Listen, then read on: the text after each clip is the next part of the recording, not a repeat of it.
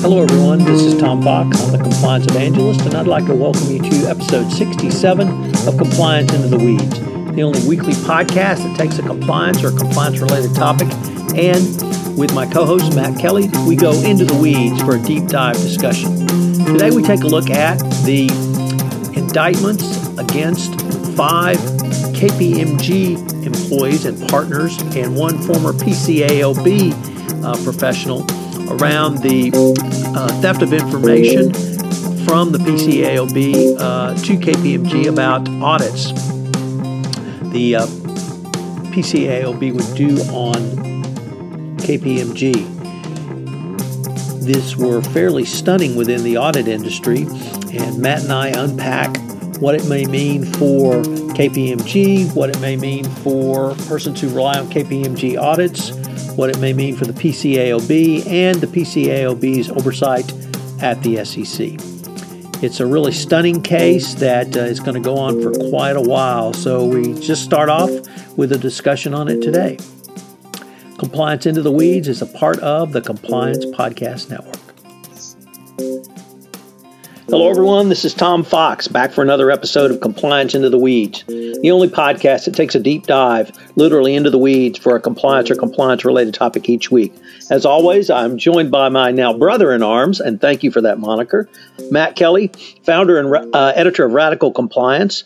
Matt joins us from the left coast today, uh, but we have one of the juiciest stories that uh, he and I have ever seen outside of, uh, certainly in the auditing field since uh, Enron, but uh, maybe for, for quite some time. And it's, of course, the criminal indictments against the five former KPMG executives for um, purloining of information from the uh, Public County Public Company Accounting Oversight Board, the PCAOB.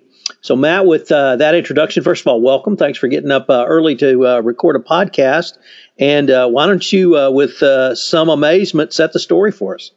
Yeah, sure, Tom. This has to be the, the, I mean, this case is really beyond the pale. And you and I have talked about an awful lot of oddball corporate misconduct cases. This goes right on the top layer of the cake.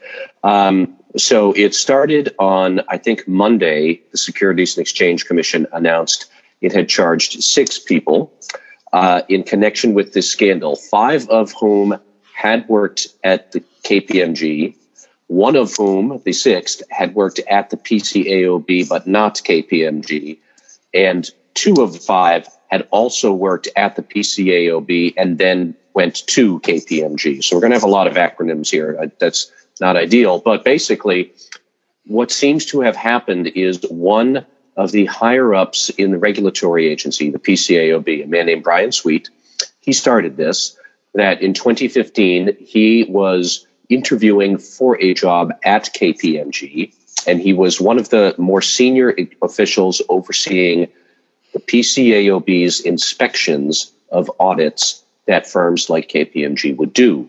So Brian Sweet told the people he was interviewing with, two partners, David Middendorf and Tom Whittle, he said he could bring sensitive data from PC from the PCAOB over to KPMG about which audits the agency was planning to look at for KPMG in the coming inspection cycle, and what specific areas of focus they would be looking at for these audits of that KPMG had already done, so that you know KPMG would have an enormous advantage to try to get ahead of unpleasant inspection reports. That's really what was motivating them. Um, Middendorf and Whittle at KPMG, they said, awesome. They hired him. They got the data. Uh, then other KPMG people started to clean up the work papers of the audits that would be inspected ahead of those inspections. So they're altering documents, they're altering evidence. This is just serious, serious misconduct. Um, and then I'll circle back to the remaining three or four people here who are still in, not named. Um, then the more PCAOB officials started getting on this train. So Cynthia Holder, who worked at the agency, she called up Brian Sweet and said, Look, I want to do the same thing. I'm going to bring over more intel and you get KPMG to hire me. And they did. Then there was another PCAOB employee. His name was Jeff Wada. Jeff Wada called up Cynthia Holder, now at KPMG, and says, I'm ready to go too. I have all the classified data, and there is an actual text message they intercepted where Wada told Cynthia Holder, I have the grocery list, which was all of the audits that the agency was planning to inspect. And then he wanted to bring that over to KPMG as well. Now, bad news for Jeff Wada, he did not get hired at KPMG. Um, this all happened from mid 2015 when Brian Sweet started to early 2017.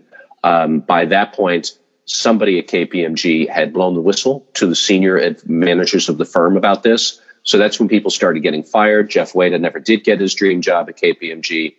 Um, and then between early 2017 and today, that's when the SEC and the U.S. Attorney's Office in New York started investigating. Charges have been filed, and all of these details are now coming out in these complaints. I mean, this is just this is shocking for senior executives at these agencies and audit firms that are supposed to be the gatekeepers, supposed to be the ones that adhere to a higher standard. All of this went out the window in this really sizzling, juicy scandal that is leaked out now with the criminal indictments and the SEC charging statements, and it's uh, you, you, don't even know what to say to it. So let me just add one fact uh, that uh, one additional fact to your great summary, Matt, and that is both Sweet and Holder's jobs. It's been reported were threatened if they did not continue to provide information. So, um, kind of a, in a reverse extortion um, uh, situation, they had to continue to provide this information to the three supervisors, Middle, Middendorf, Whittle, and uh, Britt. So um, it, it's and and as you said, uh, Middendorf was the then national managing partner for audit quality and professional practice. Whittle was the then partner in charge for inspections, and Britt was uh, then the capital markets and banking group co-leader. So these are uh, very senior folks at KPMG, and uh, you know, we we laughed about what were they thinking, but I, you know, I, I have to go way beyond that. I mean, this is not professional misconduct. Uh, obviously, this is criminal conduct, but yep. this is actual intention, intentional criminal misconduct, at least as alleged, uh, to violate about every standard there is um, for um, a big three auditor. Yeah, and you know this really, you're you're right. I mean, we joke about it because there's so many bizarre, sizzling little details coming out, but this is really egregious misconduct. I have to admit, I didn't yet know that detail that the KPMG partners were leaning on Holder and uh, Sweet and the others to keep on keep the gravy train coming. Um, I know that some people listening might say, "Okay, yeah, this is salacious," but really, what does this matter to the public at large? It does matter a lot for example, if you are an investor and your company, the company you are investing in, is audited by KPMG, you cannot now know that a clean audit report from KPMG is actually trustworthy. Because even if the PCAOB said, we looked at that company, we looked at that audit, it sounds great. Well, KPMG people were altering documents to make it look good and make it look great. It might have been crap. We don't know.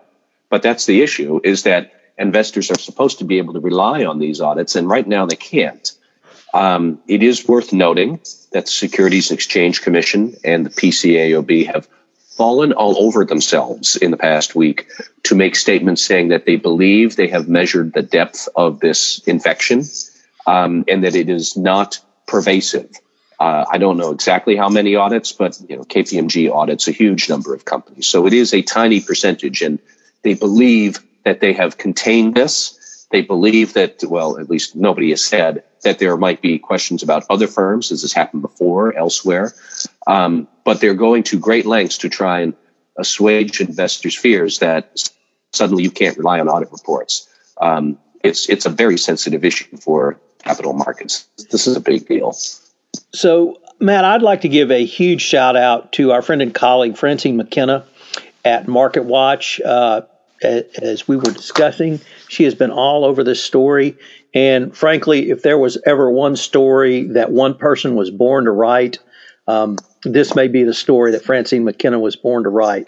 Uh, she uh, blogged extensively, and now she's moved to Market Watch, Wall Street Journal Company, and uh, is now a full time journalist.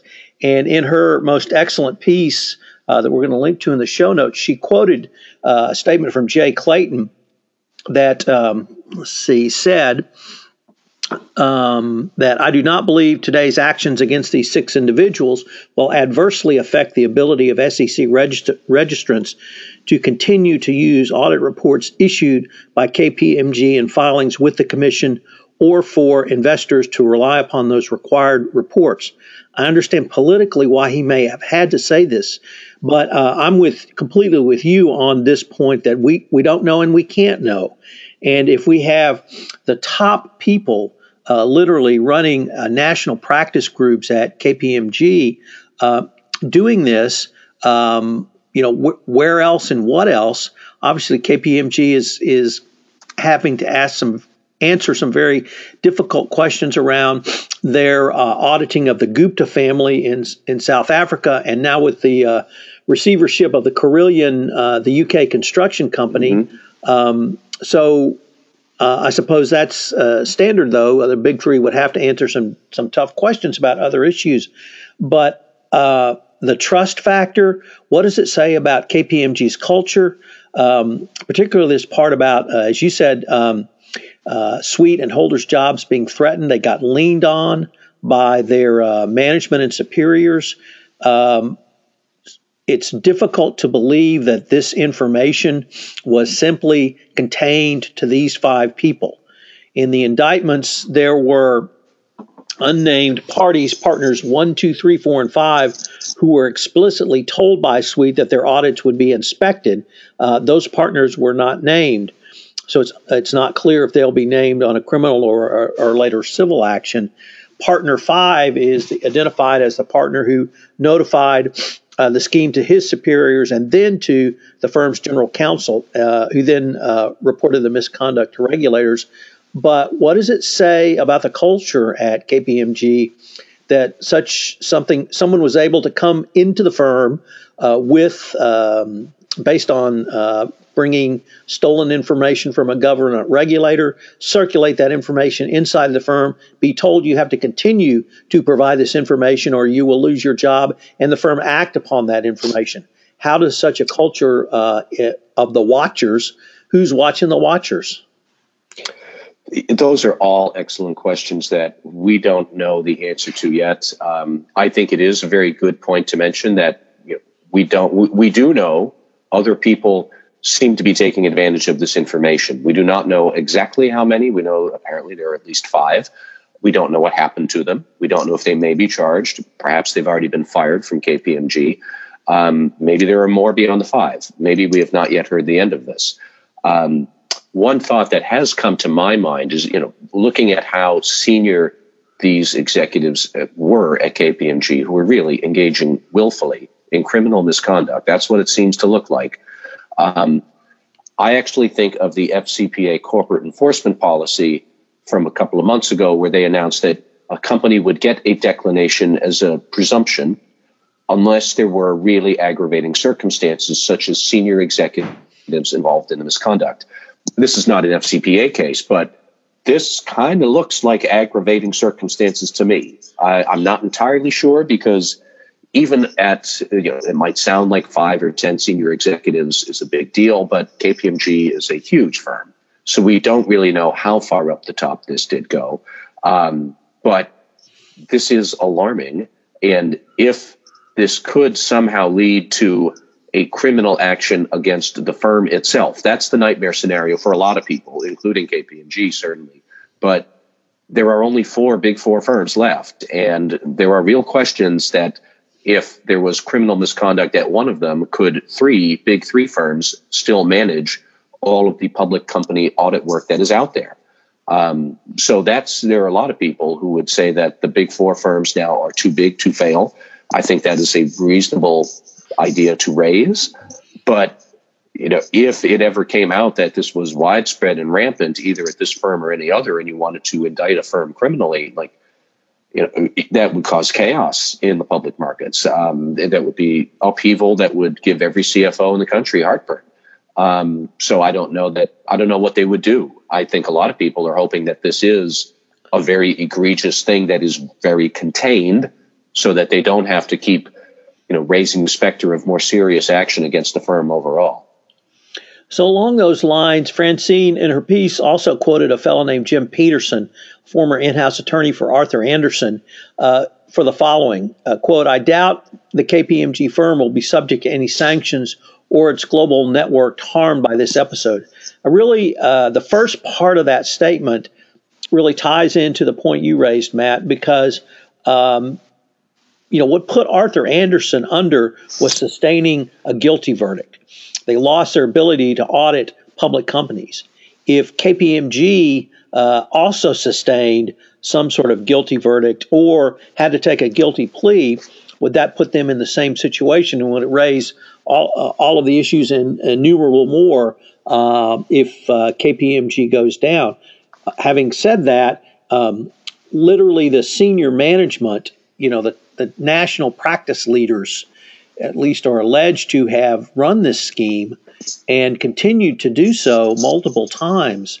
So, what's the um, the level of, of senior management knowledge here, and is that going to turn around to bite them? And, and I think uh, if we go back to the Yates memo, um, certainly uh, Sally Yates was trying to communicate we will go after individuals, and they have done so in this case. But what's the responsibility of the company? And in my mind, at this point, it's still an open question. It is, I think, an open question. Um, you know, one other point that somebody did raise to me, I think, is worth mentioning is this really does call into question the revolving door uh, metaphor out there, the re- revolving door stereotype between the PCAOB and the auditing world. Um, audit partners are paid very well, and so I you do have to think about should there be some sort of restrictions on the PCAOB for sending its letting its staff go to work at accounting firms. Um, I'm sure PCAOB staffers would not like that because many of them are not necessarily paid as well as they could be in the private market. Um, but I mean, when you look at what happened here, this was one person saying to KPMG, if you bring me over, I'll take some good, juicy data. They did, they loved it. And then they brought in the next one and they were going to bring in the next one. And if this had not been exposed, who knows how long this would have gone on. Um, so you do have to raise uh, questions about the revolving door between public and private sector and whether or not we could do something about that too. You know, that's a great point, and it's something that I think about uh, a lot in the context, obviously, of the FCPA, the Department of Justice, and SEC. Um, but here we have, in in uh, the FCPA context, it's prosecutors and lawyers at the SEC regulating or prosecuting companies but here it's the watchers, the PCAOB, uh, watching those who watch public companies. So uh, it's an even closer relationship.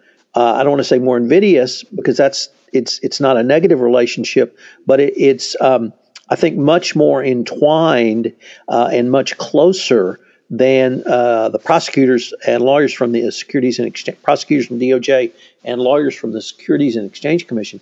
But to tell people uh, if you leave your mid-level or low-paying government job, you cannot go to work for one of these firms for one, two, three, or five years. Um, that's a that's a huge burden. Yes, it is. I don't know what the answer is. I would have said previously before this that the answer is I rely on the professionalism of government employees. Um, but certainly in this case, that did not hold true. And you know, I, I, also have to wonder what is going through the minds of the PCAOB leadership right now, who are all new people. Don't forget that just several weeks ago, the Securities and Exchange Commission did finally replace all of the leaders of the five members of the PCAOB, and there's a new chairman there. Um, I suspect this is the last problem they wanted to deal with because these new leaders, I think that they have an agenda of their own, partly to work with a lot of new accounting standards that are out there, but also that they want to revisit Sarbanes Oxley compliance and how to alleviate some of the compliance burdens there. That is a top mission for the Securities and Exchange Commission. And now suddenly this blows up in their face. Um, I think they would like to make sure that the explosion is as small and quickly passing as possible. Because if this becomes a big thing, that's going to be a gigantic consumption of time and resources and attention at the PCAOB that they really do not want. Matt, perhaps uh, you could give a few words about the relationship of the PCAOB to the Securities and Exchange Commission. Sure. So the PCAOB was created by the Sarbanes Oxley Act in 2002 to provide an independent regulator of public accounting firms. Um, the way it works is there is a five member board whose members are basically selected by the SEC. Um, specifically, the chairman gets to the chairman of the SEC gets to select who will be nominated, and then they are voted on by the full five member commission of the Securities and Exchange Commission.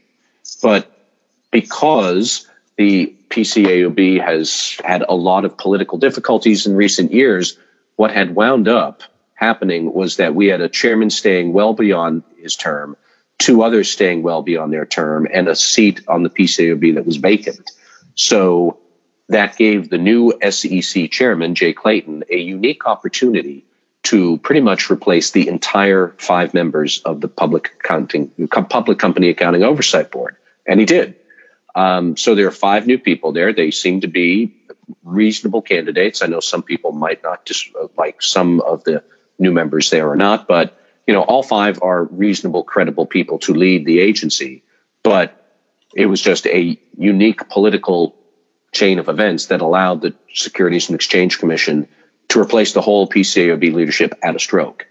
Uh, so they have a lot of power to be able to do what I think Jay Clayton would like them to do.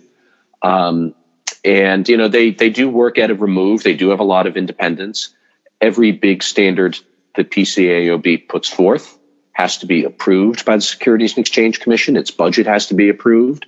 But uh, those are pretty much rubber stamp things. Um, so it will be interesting to see how the two agencies kind of work together to go forward. Uh, they both have some enforcement powers. Uh, so, in theory, the Securities and Exchange Commission could fine KPMG, the PCAOB could fine KPMG. Um, the PCAOB could discipline the auditors who got fired uh, from the firm. Um, the Securities Exchange Commission could bring charges against them, refer it to criminal action, which is what happened. Uh, but it's um, a, a, sibling relationship. I'll put it that way. But the Securities and Exchange Commission is the older sibling in this relationship. So um, I guess really at this point, Matt, we, we can't make any predictions, and we'll just have to sort of end this podcast with uh, more to come. Uh, yeah, and I suspect there will be more to come, and I don't think any of it is going to be very good for the firm. Matt, as always, uh, it's been a pleasure, and look forward to continuing the conversation next week. Thank you, Tom. Hello, everyone. This is Tom Fox again. I'd like to thank you for listening to this episode of Compliance Into the Weeds. If you have listened to this podcast on iTunes, I would greatly appreciate it if you would rate our podcast, as it would help in our rankings and help get the word out about literally the only deep dive compliance related podcast on a weekly basis. Also, if you have any questions, you can email me at tfox at tfoxlaw.com. You can email Matt at mkelly at radicalcompliance.com. Thank you again for listening to this week's episode, and I hope you will join us again next week where we take a deep dive, literally going into the compliance weeds. Compliance Into the Weeds is a part of the Compliance Podcast Network.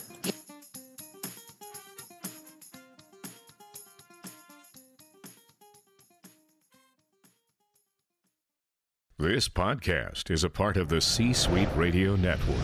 For more top business podcasts, visit c-suiteradio.com.